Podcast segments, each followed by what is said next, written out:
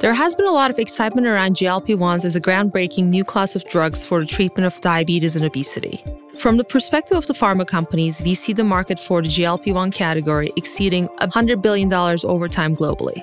Today, we are here to discuss what these drugs are, how they could lead to a big paradigm shift in healthcare in tackling the obesity epidemic, and some of the big controversies. Outside of work, usually no one wants to ask me questions about like what new exciting drugs are coming to the market. That's not the case with GLP 1s. Everyone wants to talk about these. And I think that's something unique I'm seeing in the space. I've covered the drug industry for 20 years. I've never seen this kind of broader societal level discussion around a new class of medications like this. Hello and welcome to Research Recap on JP Morgan's Making Sense podcast channel. My name is Elif Korkmaz and I cover healthcare specialist sales at JP Morgan in New York. Today, I'm joined by my colleagues Chris Schott, Senior U.S. Pharma Analyst, and Richard Vosser, Senior European Pharma Analyst. Welcome both. Thanks for having us. So, Richard, let's start with you. So, there has been a ton of excitement around GLP 1s, and it has been one of the core investment themes in healthcare this year. Can you help us put this all in perspective? Maybe let's go back to basics and help us understand what all this excitement is about. Hey, Elif. Hey, everyone. So, GLP 1s have been around for quite a while. They started off as diabetes drugs, and they've been pretty good at treating diabetes. But as a side effect of the treatment of diabetes, they are pretty good at making people lose weight. And how do they do that? They basically modify your appetite in two ways. So they act on your stomach. So the idea of feeling full so, you know, if you've ever eaten a lot of steak, then you'll know that you feel pretty full after a large meal. And that's the feeling of fullness that they accentuate. So that makes you eat less. And they also act on your brain. So the feeling of satiety, the feeling of that you've eaten and that you should stop, they make that greater as well. And that side effect, if you like, of their mechanism of action has now been put to use as an indication in itself for the treatment of obesity. So that's what it's all about. There's been this new class of drugs that can actually, for the first time ever, deliver meaningful weight loss. And maybe Rich, just building on that, this whole idea of obesity, I mean, it's obviously such an epidemic. I mean, think about the US, you've got 40% of the population is obese. So this is, in our view, one of the kind of bigger unmet needs in the market. And I think what's unique about this class of drugs is you typically don't see patients wanting to take medication. So if I think about kind of other big classes of drugs, cholesterol, blood pressure. It's usually a doctor saying something's wrong with you. Take this pill. You won't look any different. You won't feel any different. And it's a little bit of a challenge to get some of the patients engaged. That's not the case here. I'm a drug analyst outside of work. Usually no one wants to ask me questions about like what new exciting drugs are coming to the market. That's not the case with GLP 1s. Everyone wants to talk about these. And I think that's something unique I'm seeing in the space. I've covered the drug industry for 20 years. I've never seen this kind of broader societal level discussion around a new class of medications like this. And I think that's the potential to capture both sides of this, where we have a huge market opportunity and also we have patients on their side who actually are really excited about getting on these medications. That's really helpful, Chris.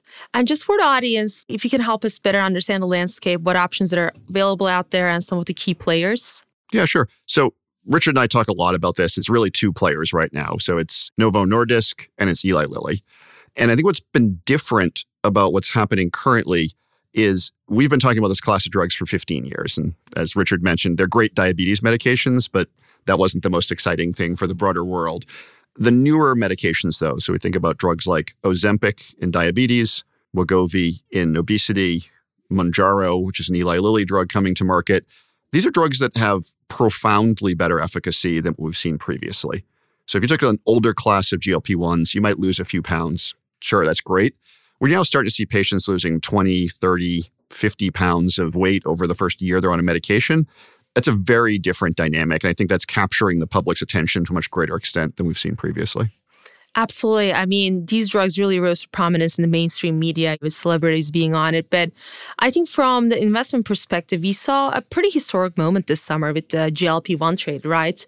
There was a massive bifurcation of performance in healthcare stocks, especially around August when we had the select study from Novo Nordisk looking at the cardiovascular outcomes. And we saw a big divergence in performance, you know, stocks like Eli Lilly Novo Nordisk and companies involved in the whole GLP 1 supply chain and manufacturing outperforming significantly, while companies on the medical device side of things, they really underperformed over these GLP 1 fears. And to me, what was really interesting is when we looked at select results, it showed that Wegovy not only helped people to lose weight, but also reduced their risk of suffering from heart attacks, strokes, cardiovascular deaths by 20% this is a huge, profound impact that could have further implications for the healthcare space broadly, right? And the treatment paradigm. Do you guys want to take a minute to discuss about Select and how do we view the landscape there? Yeah, maybe I'll take that one first. I think that's the whole point, isn't it? So Chris has talked about patients want to take the drugs, right? They want to lose weight. So there's quite a lot of pull from patients. But what the Select study does is it tells you why you should be losing weight. And then that has implications downstream, which I'm sure Chris will talk about. But the why you want to lose weight is because the weight is causing a lot of downstream issues with health. You know, there is a direct cause now from the obesity of cardiovascular risk. So the risk of having a heart attack. And uh, Leith, as you said, the 20% reduction on that was shown in Select. But it's not just the risk of a heart attack. It is the risk of progression to diabetes, which is not only hugely costly for the healthcare systems, but it also leads to uh, worse health outcomes cardiovascularly, but also for your kidneys. All sorts of things go wrong.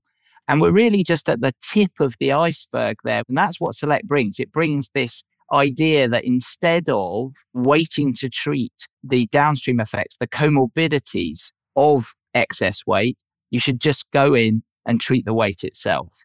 Yeah, and, and just building on that, it seems like a paradigm shift rather than kind of treating all these different conditions as separate, somewhat unrelated conditions. There's a common denominator, which is these conditions tend to affect patients who are obese to a much, much greater extent than the broader population. So I think what's interesting as we think about this data, Wegovy is a great drug. There's even better drugs coming. You know, if we have a 20% benefit for these patients, only losing 10 or 15% of their body weight, I think Richard and I are both pretty excited when we think about Zepbound for Lilly, where that weight loss is 20%. Novo has drugs coming that's 25%. Lilly's in the same range. So we think that these data sets will only get more impressive over time. And then you think about just what this means from a payer perspective. We'll talk about that a little bit. Is can we afford medications like this? But if you can take a drug that reduces your risk of a heart attack, reduces your risk of death, reduces your risk of sleep apnea, stroke, effectively prevents diabetes in these patients, it's hitting on so many elements of cost in the healthcare system that it kind of comes back to this issue of why we're thinking of this as the largest drug category we've ever seen. We just never have seen a medication that will touch on all those different issues with one drug. Absolutely, Chris. I mean, like you highlighted, all these outcome studies really put obesity in perspective as a chronic epidemic condition as opposed to a lifestyle change. And that's going to be key for coverage perspective. And you kind of touched on this, but this is one of the biggest controversies for the class of drugs. You've done significant work on the obesity markets, and you previously said that you estimate obesity opportunity in the US approaching 50 billion by 2030. That's a very big number. Can you help us better understand your assumptions there, getting to that number? Also, from an access and insurance perspective, where are we now? And will insurers broadly cover GLP 1s for obesity? Yeah. And this is something we talk a lot about with investors is basically everyone wants these drugs, but will everyone be able to get these drugs? And I'm sure anyone who's tried to get these medications, there's a lot of hoops to jump through right now. Our thought is this is a matter of when, not if. we think most major employers, the idea of their employees' health is increasingly kind of front and center with all these wellness programs. This, again, comes back to it touches on so many elements of health that we could see a situation where employers want to see more data. They want to see this play out. But I think as we dig into that data, it's just hard to dispute the findings that we're seeing here. So we'll talk about this a little bit when it comes to capacity. There may be some dynamics here where the companies are keeping the price a bit higher because they can't meet demand. Maybe we'll see some employers initially target patients who have more severe risk than other patients for the initial use of these medications. But as you start to ramp capacity, as price comes down, we're thinking looking out five or seven years, it's pretty much just going to be standard that major employers cover these medications. Richard, I know with Novo, they've kind of led the charge on building this initial access and educating employers about obesity. What are you seeing in terms of where coverage is today and how that could improve over time? Yeah, their coverage builds every time you speak to them. So their coverage is now somewhere in the region of 50 million. So they've got the bulk of patients in the US. So they've got the bulk of the available market outside of Medicare, which is, you know, the over 65s. They've got the bulk of the commercial, which is pre 65. Now, as you alluded to, there's a few hoops to jump through and those hoops will come down, but the broad coverage is there. The broad employer opt ins are also there coming through over time. Now, when we think about price, I think what we should probably talk about is the idea that diabetes prices have been coming down by 10% a year. And I think that's what we're going to see here. You know, couple of 10% a year forever downwards. That's what we're going to see as the supply builds, as the access comes through. And I think what we're talking about, we get these questions often, as we see it the press a lot, that the list price of these drugs is very high. That's really not what employers are paying, and that number is only going to come down over time. So we're talking about pricing we're assuming these things will only cost a few thousand dollars a year when you look out to when access is broadly available. And again, relative to the benefit you're getting, I don't think it's a hard decision for a lot of payers to look at that. So I kind of like to address that controversy as we do hear that a lot from folks that there's a lot of press around can the system afford these? Are they too expensive? And I think a lot of times is looking at that list price versus what an actual kind of net price will end up being when these companies end up negotiating discounts. Absolutely. And you know, speaking of access, one of the other key issues that we're currently facing is supply challenges, right? A lot of people are eligible for these drugs, but that doesn't necessarily mean that they can access it. Demand really has really outstripped supply recently.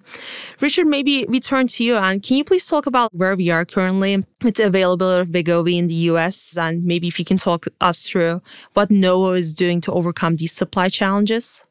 Yeah, completely. I mean, the restrictions are there and they're restricting the starter doses so that they are available for patients as they start. They can progress on to higher doses to generate higher weight loss so that patients can go through to be able to achieve their maximal dose. So, in order to make sure that patient experience is there, they're restricting the number of patients that they will allow on the drug to start with. Now, that comes back to the problem. The problem is that demand has far outstripped the projections that Novo or anybody else had for the drugs in the first place. Novo have been building this market with obesity, and Chris touched on it earlier, for about five or six years. And they hadn't got very far because the drug that they were using only made people lose 5% of the body weight. And then the current round of drugs, this tipping point of over 10% led to overwhelming demand. And so it takes time once you have much greater demand to ramp up the supply chain, just the physical building of sites to do this, getting the pens that these are delivered in, etc that takes a lot of time. And so Novo working through this. What we'd expect is supply to continuously ramp up over the next few years. And we're going to be talking about supply effectively, I think, from Novo, ultimately doubling, doubling, and doubling again. And I think that's pretty similar when it comes to Lilly as well. Yeah, usually they can make as much as you want of the drug, but no one wants to take it. This is a different situation. So, from that perspective, the lead time here is about three years from when you decide you need capacity to when you can get it. And to Richard's point, I mean, Lilly just added a facility that doubles their capacity. They had another facility of similar size basically every year for the next four years. That may not even meet the demand that's out there. And I think as we then talk about where this eventually goes, I know both companies here are also working on oral medications, probably ultimately going to be required to really fully satisfy the market is you need to turn these things into pills. You can't make enough auto injector pens to keep up with demand ultimately. And 2026 and beyond, I think that's a reality that those will become a much more prevalent kind of delivery mechanism versus having to inject yourself. Chris, for orals, how close do you think we are to having a viable oral on the market? And can you also talk about some of the other players that are trying to enter the space? Sure. And I know Richard and I debate this a lot of the various companies working on it. But from a Lilly perspective, they're in phase three, so the last phase of development. We'll see data in 2025. We'll launch the drugs in 2026. I know Novo has some oral agents they're working and we're probably in similar timeframes. They're taking it different ways, but I kind of thinking about three years from now, these are probably more mainstream drugs than what we see currently. And then we think about the broader market. It is one that we think of this as kind of a duopoly, that there's companies like Amgen and Pfizer that are working, but Novo and Lilly have spent decades working on this class of medication. They spend more money than anybody else out there. They have such a head start. It's just hard for us to envision someone really catching up. So we think of this as these two companies really leading innovation for the foreseeable future. Richard, I don't know if anything you'd add. Yeah, I just build on that. And from that innovation that you're saying, it's the idea that Novo and Lilly's next generation products are going to be delivering 25, 30% weight loss in that sort of category. Whereas the people who are trying to catch up are going to be delivering sort of 15% weight loss as far as we can see. So they're not going to have enough efficacy or enough weight loss, I should say, to really compete with Novo and Lilly. They keep their competitive advantage, if you like. And then on the orals, the orals are going to have to be safe, right? To your point on working on this for a very long time, these drugs took some refinement to be able to make them tolerable. And not all drugs reach the market back in the day. And I think the orals are going to go through this. And I think, again, Novo and Lilly have a head start. Lilly's in phase three. Novo have the data already for their oral. They just need to be able to make enough. A recurring theme. yes, exactly. It's an interesting point you bring up, Richard, about the whole issue of safety and tolerability, because I get that question a lot. The main issue with these drugs is really one more about tolerability than safety. So, as Richard mentioned before, this changes the way your body processes how you feel when you eat. So there's some patients who go on these medications and think these are some wonder drug where you, you take a shot once a week, you eat what you want, suddenly you miraculously lose weight. And they don't quite work that way.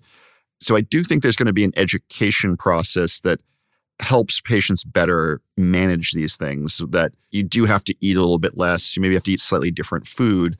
And to be fair, that's not going to be for everybody. Not everyone's going to want to change their diet, but we do think there's enough motivation in the broader market that for many patients who go on these drugs, you're going to get that tolerability issue where you don't feel great for the first month or two. But once you get through that, these are some of the drugs with the highest compliance rates we see in the market because people, the side effects go away and they generally feel better, they look better, and they're happy to be on the medication. So I think that's, again, one of these other issues we think about. It'll take time, but ultimately we kind of think of these almost becoming chronic medications as compared to something you maybe take for some short window of time and then go off therapy. Just to broaden that, Chris, in terms of on the safety, we've got lots and lots of years of safety data. We've talked about this for 10 years or so, 15 years, these products have been on the market and they've accumulated a lot of use in patients. And there really are no safety issues other than the tolerability issues that you've just spoken about, Chris. So that's, I think, very reassuring, the data there from a safety perspective. I mean, speaking of length of use and duration on treatment, right? If these are going to be chronic lifelong medications, where are we currently on the average duration on the drug? Also, you know, what happens to patients once they stop taking the drug? Do they put the weight back on?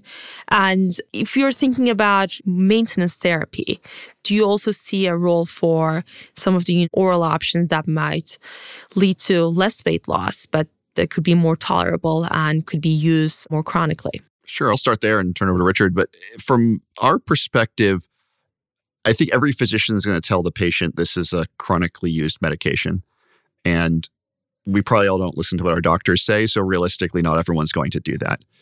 What we do see with the data, however, is if you stop taking these medications, the patients tend to regain a majority of their weight fairly quickly. So almost as fast as it goes off, it comes back on. So there is an incentive for the patient that is not like you lose 30 pounds, you stop taking the drug, you hold that weight, you'll start regaining weight. So as we think about the market, as we see more outcomes data suggesting you get all of these health benefits, I think it'll be an easier message to the patient. Yeah, you're losing weight, but also these drugs are keeping you alive longer. So you probably don't want to stop taking them. That's not where we are today. So we're kind of thinking of this as some people take it chronically, some people take it intermittently. It's not one size fits all. And to your point, in the longer term, I don't think we know how that's going to play out. There very well may be a maintenance dose that's an oral. Maybe it's less frequently dosed that just helps you sustain weight when you no longer need to lose weight. I think we're probably just in the early part of the curve here. We're just trying to figure out how big is the demand and kind of get that initial weight loss in before we're worrying so much about how do you sustain it from there. I'd just add that when you look from the doctor side as well, they're going to be encouraging the patients to stay. So, you know, when they prescribe you a blood pressure lowering agent, they don't just say, here's your blood pressure agent, here's your blood pressure, it's come down, and then say, stop taking it because we've got it down.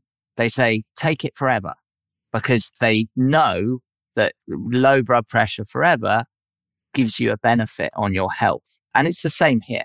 Coming back to the SELECT trial has shown is you should take these drugs for a long period of time to get health benefits. So there's going to be motivation from both sides. It's going to be physician motivation because they know of the health benefits. And there's going to be patient motivation that Chris has spoken about that they feel better. The mirror is going to be the measure there. And as Chris says, it's not going to be for everybody. About 20% of patients don't tolerate these drugs, but the vast majority we've seen in the data from the SELECT trial, 75% of patients stayed on the drug for about three to four years.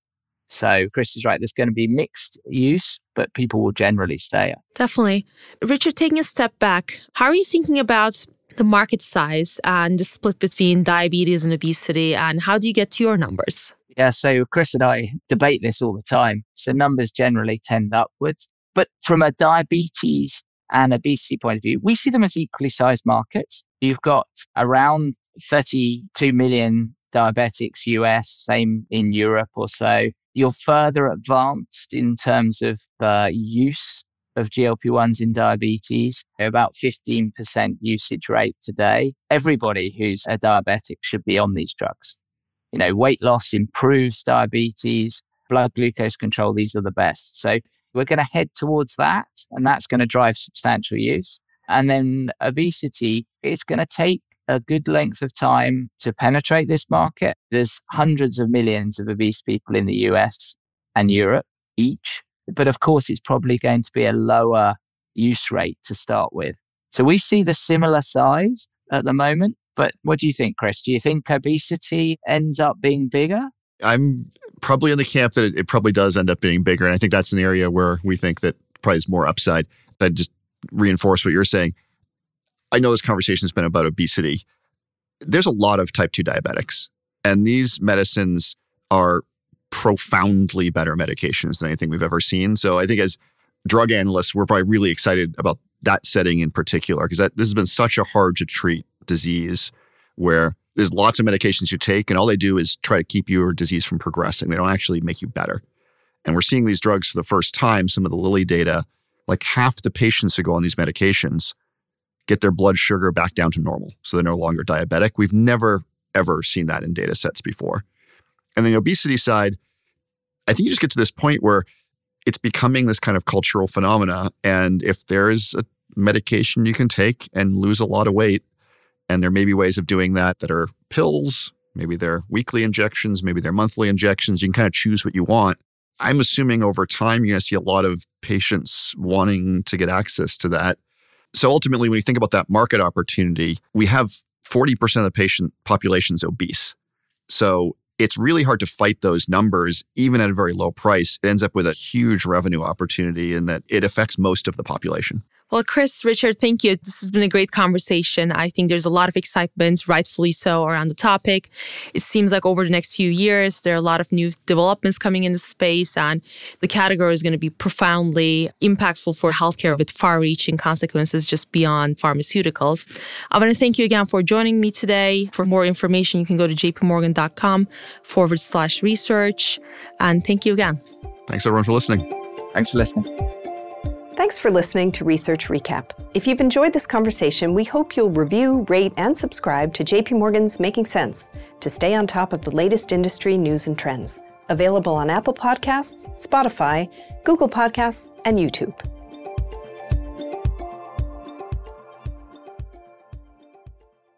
This communication is provided for information purposes only. Please read JP Morgan research reports related to its contents for more information, including important disclosures. Copyright 2023, JP Morgan Chase & Co., all rights reserved.